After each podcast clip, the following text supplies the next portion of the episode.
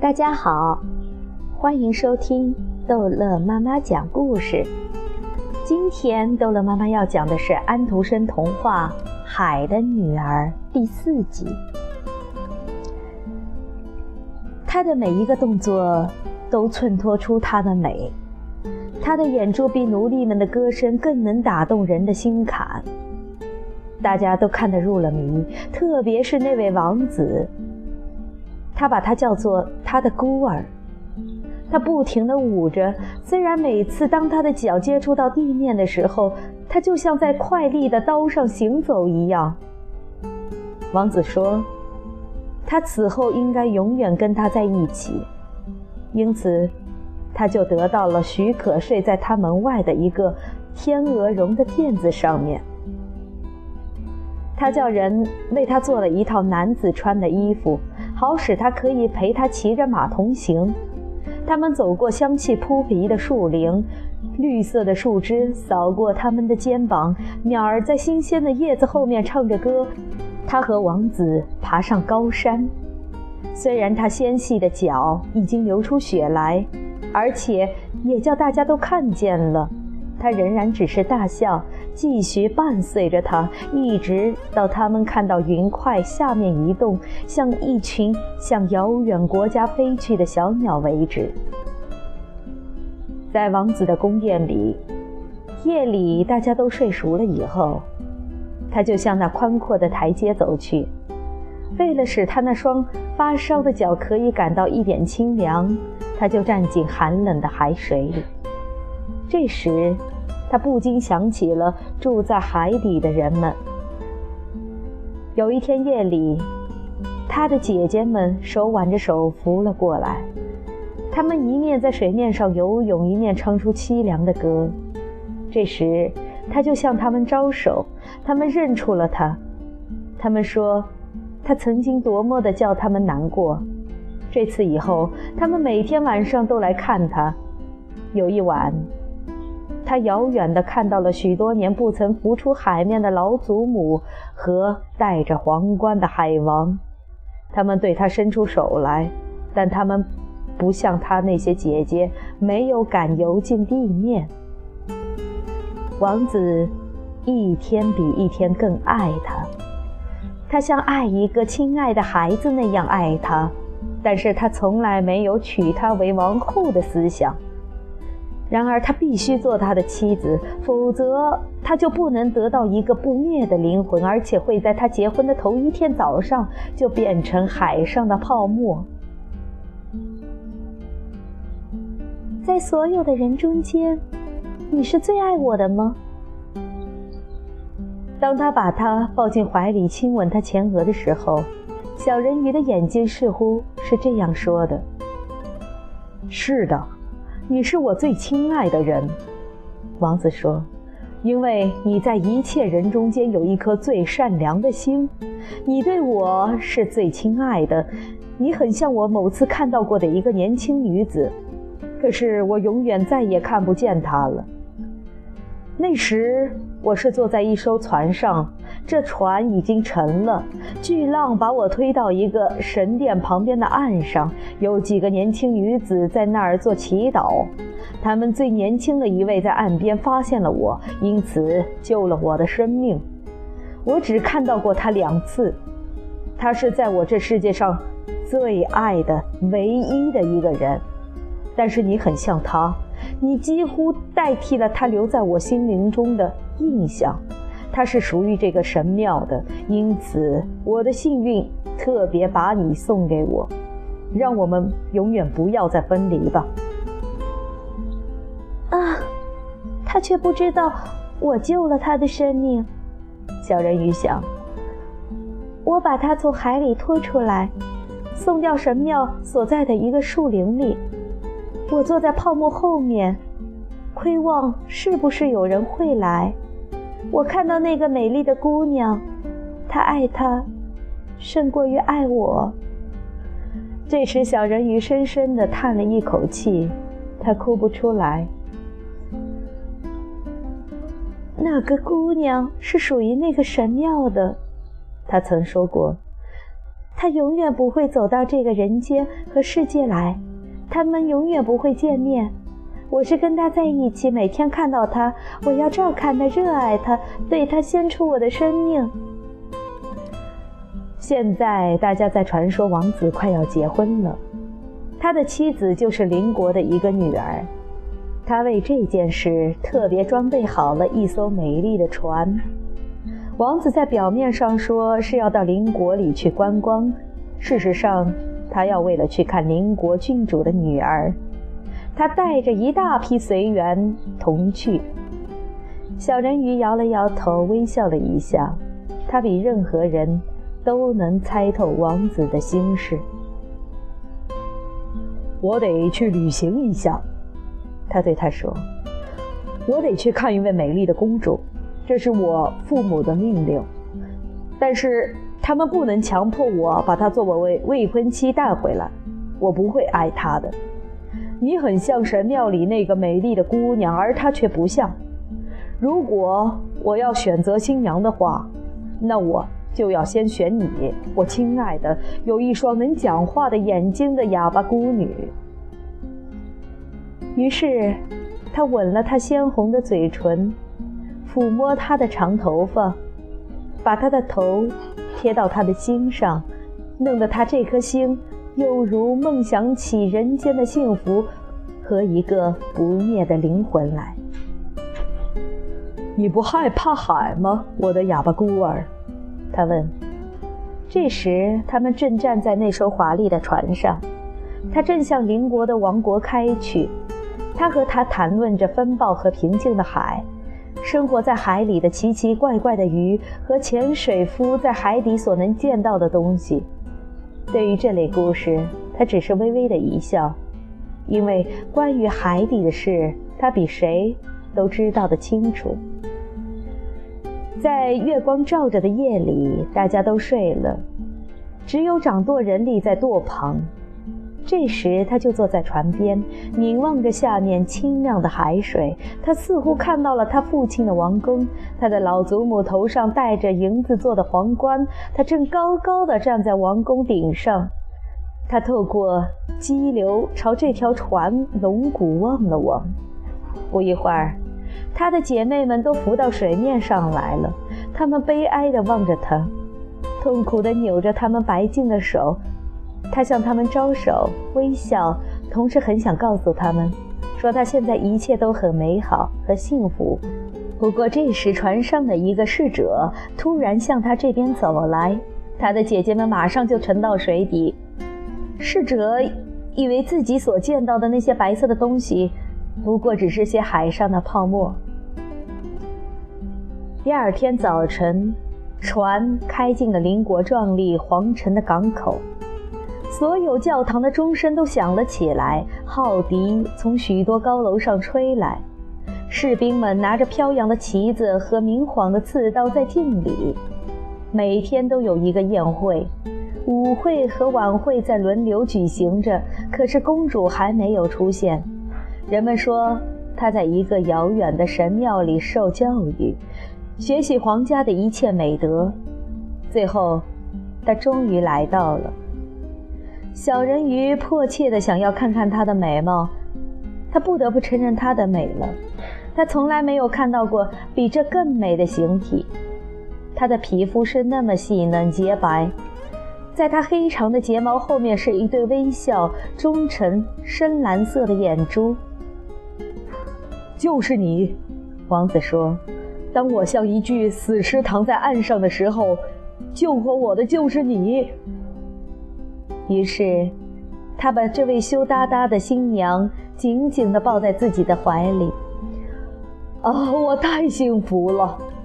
他对小人鱼说：“我从来不敢希望最好的东西，现在终于成为了事实。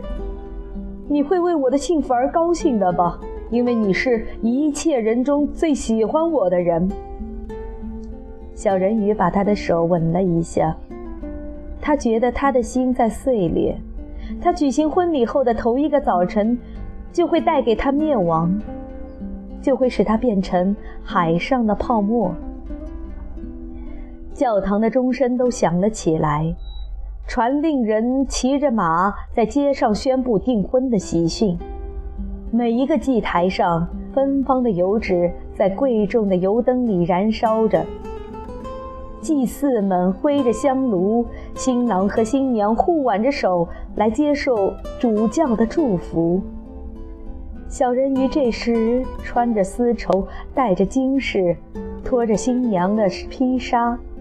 可是他的耳朵听不见这些欢乐的音乐，他的眼睛看不见这些神圣的仪式。他想起了他要灭亡的早晨，和他的这个世界已经失去了的一切东西。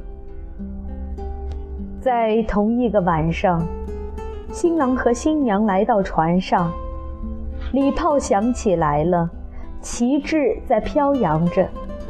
一个金色和紫色的皇家帐篷在船中央架起来，里面陈设的最美丽的垫子，在这儿，这对美丽的新婚夫妇将度过他们这最清凉和寂静的夜晚。风在鼓着船帆，船在这清亮的海上轻柔地航行着，没有很大的波动。当暮色渐渐垂下来的时候，彩色的灯光就亮起来了。水手们愉快地在甲板上跳起舞来。小人鱼不禁想起他第一次浮到海面上来的情景，想起他那时看到同样华丽和欢乐的场面。他于是旋舞起来，飞翔着。正如一只被追逐的燕子在飞翔着一样，大家都在喝彩称赞他，他从来没有跳得这么美丽。快利的刀子似乎在砍着他细嫩的脚，但是他并不感觉到痛，因为他的心比这还要痛。他知道这是他看到的他最后一个晚上了。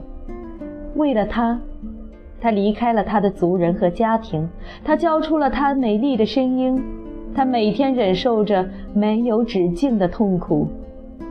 然而他，却一点儿也不知道，这是他能和他在一起呼吸同样空气的最后一晚，这是他能看到深沉的海和布满了星星的天空的最后一晚，同时。一个没有思想和梦境的永恒的夜在等待着他。没有灵魂，而且也得不到一个灵魂的他，一直到半夜过后，船上的一切还是欢乐和愉快的。他笑着舞着，但是他心中怀着死的思想。王子吻着自己美丽的新娘，新娘抚弄着他乌亮的头发。他们手挽手到那华丽的帐篷里去休息。船上现在是很安静的了，只有舵手站在舵旁。小人鱼把他洁白的手臂依在船舷上，向东方凝望，等待着晨曦的出现。他知道，头一道太阳光就会叫他灭亡。他看到他的姐姐们从波涛汹涌中涌现出来。他们是像他自己一样的苍白，他们美丽的长发已经不在风中飘荡了，因为已经被剪掉了。我们已经把头发交给那个巫婆，希望她能帮助你，使你今后不至于灭亡。她给了我们一把刀子，拿去吧。你看，它是多么快！在太阳没有出来以前。你得把它插进那个王子的心里去。当他的热血流到你的脚上时，你的双脚将会又连到一起，成为鱼尾。那么你就可以恢复人鱼的模样，你就可以回到我们这儿的水里来。这样，在你没有变成无生命的咸水泡之前，你仍旧可以活过你三百年的岁月。快动手，在太阳没有出来以前。不是他死，就是你死了。我们的老祖母悲痛的连她的头发都落光了，正如我们的头发在巫婆那里剪下掉落一样。刺死那个王子，赶快回来吧！快动手呀！你没有看到天上的红光吗？几分钟后，太阳就出来了，那时你就必然灭亡。”他们发出一个奇怪的、沉思的叹息声。于是，他们便沉入了浪涛里去。小人鱼把帐篷上紫色的帘子掀开，看到那位美丽的新娘把头枕在王子的怀里睡着了。他弯下腰，在王子清秀的眉上吻了一吻。于是他向天空凝视，朝霞渐渐地变亮了。他向尖刀看了一眼，接着又把眼睛转向这个王子。他正在梦中喃喃地念着他新娘的名字，他思想中只有她的存在。刀子在小人鱼的手里发抖，但是正在这时候，他把这刀子远远地向浪花里扔去。刀子沉下的地方，浪花。就发出一道红光，好像有许多血滴溅出了水面。他再一次的把他迷糊的视线投向这位王子，然后他就从船上跳到海里。他觉得他的身躯在融化成泡沫。现在太阳从海里升起来了，阳光柔和的、温暖的照在冰冷的泡沫上，因为小人鱼并没有感到灭亡。他看到阳光，同时在它上面飞着无数透明的、美丽的生物。透过它们，他可以看到船上的白帆和天空中的彩云。它们的声音是和谐的音乐，可是那么虚无缥缈，人类的耳朵简直没有办法听见，正如地上的眼睛不能看见它们一样。它们没有翅膀。只是凭它们轻飘的形体在空中飘动，小人鱼觉得自己也获得了它们这样的形体，渐渐地从泡沫中升起来。我将向谁走去呢？他问。他的声音跟这些其他生物一样，显得虚无缥缈。人世间的任何声音，绝不能和他相比。到天空的女儿那儿去。别人的声音回答说：“人鱼是没有不灭的灵魂的，而且永远也不会有这样的灵魂，除非他获得了一个凡人的爱情。他的永恒的存在要依靠外来的力量。天空的女儿也没有永远的灵魂，不过他们可以通过善良的行为而创造出一个灵魂。”我们飞向炎热的国度里去，那儿散布着病疫的空气，在伤害着人民。我们可以吹起清凉的风，可以把花香在空气中传播。我们可以散布健康和快乐的精神。三百年以后，当我们尽力做完了我们可以做的一切善行以后，我们就可以获得一个不灭的灵魂，就可以分享人类一切永恒的幸福了。你，可怜的人鱼，像我们一样，曾经全心全意地为那个目标而奋斗。你忍受过痛苦，你坚持下去了，你已经超生到精灵的世界里来了。通过你的善良的工作。在三百年以后，你就可以为你自己创造出一个不灭的灵魂。小人鱼向上帝的太阳举起了他光亮的手臂，他第一次感到要流出眼泪了。在那条船上，人生和活动又开始了。他看到王子和他美丽的新娘在寻找他，他们悲哀地望着那翻腾的泡沫。好像他们知道他已经跳到浪涛里去了似的，在冥冥中，他吻着这位新嫁娘的前额，他对王子微笑，于是他就跟其他空气中的孩子们一道，骑上玫瑰色的云块，深入天空里去了。这样，三百年以后，我们就可以深入天国。我们也许还不需等那么久，一个声音低语着：“我们无形无影地飞过人类的住屋时，那里面生活着一些孩子。每一天，如果我们找到一个好孩子，如果他给他父母带来快乐，值得他父母爱他的话，上帝就可以缩短我们的考验时间。当我们飞过屋子的时候，孩子是不会知道的。”当我们幸福地对他们微笑的时候，我们就可以在这三百年中减去一年。但当我们看到一个顽皮和恶劣的孩子，而不得不伤心地哭出来的时候，那么每一颗眼泪就使我们考验的日子多加一天。好了，海的女儿的故事。就讲到这儿结束了。欢迎孩子们继续收听安徒生童话。